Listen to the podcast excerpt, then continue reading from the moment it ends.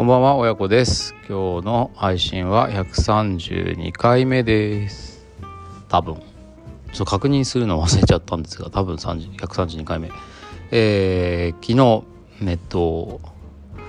うちの長男の小6長男くんがまあ最後の試合に臨みますというような話をして今日今、えー、昼間にですねやってきてまあ結果は残念な結果に終わってしまったんですがまあこれで一応6年間のまあ小学校2年生から始めてるので5年間ですかね。5年間のまあスポーツ生活に一度まあ区切りがつけられたという感じの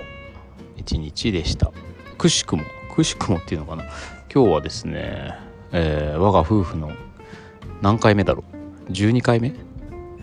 13回目か。13回目の結婚記念日だったりもして、えー、ちょうどなんかこうなんかの記念にはふさわしい日なのかななんていうふうに感慨深く思ったりしていますがまあこれは単なる偶然ですけども。うんあの一回ね、えー、このシーズンが始まった時の前半の部分ではちょっと全然あのそういう気持ちに切り替わってなくてまあせっかく6年生の最後の試合に臨むのにねえー、なんかこんなんでいいのかなとか言って思いながらまあちょっと長男と話をしながらね、えー、そういうこと分かってんのかみたいな話をしてねまあその積み重ねがない中で、えー、そういう気持ちの積み重ねがない中でいきなり最後だけねもう最後だから頑張れみたいな言うのもねなんかかっこ悪いなっていうのはまああ分かってはいるんですけどもね。えー、まあとはいえ我が子のことなのでまあちょっとぐらいね最後気持ち入れてやってみたらみたいな話をしてですね。今日はちょっとね、えー、残念な結果に終わっちゃいましたけど今日を迎えるまでのまあ努力っていうのはとてもまあ僕も一緒にやってきて、えー、非常に感じるところがありましたし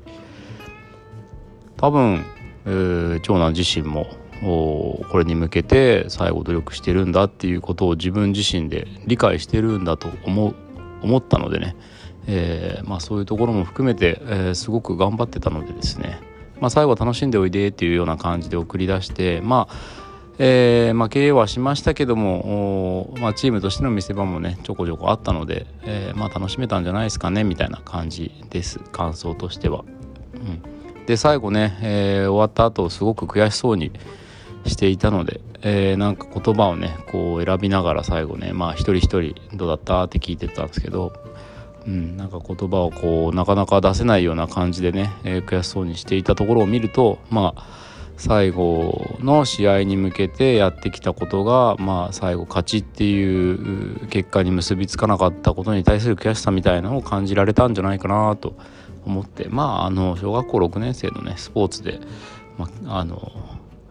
負けを味わうっていうのもね、まあ、別に悪いことじゃないのでこれ自体はね、えー、いい経験にしてほしいなと思っていやまあ本当にねあのー、他のチームメイトのご家族も含めてあと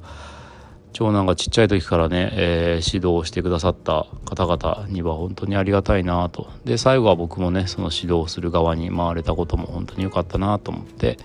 とっても今日は、えー、まあ長男と僕にとっては特別な一日になったかなと思います。ね本当は夜なんかその辺の話をね、えー、しながら今日はあゆっくり一緒に寝たかったんですけどなんとこの後夜勤ということで もう体力の限界ですが頑張りたいと思います。明日の夜にはゆっくり話ができるといいなと思ってます。というわけで、えー、今日も聞いてくださってありがとうございました。次回も楽しみに。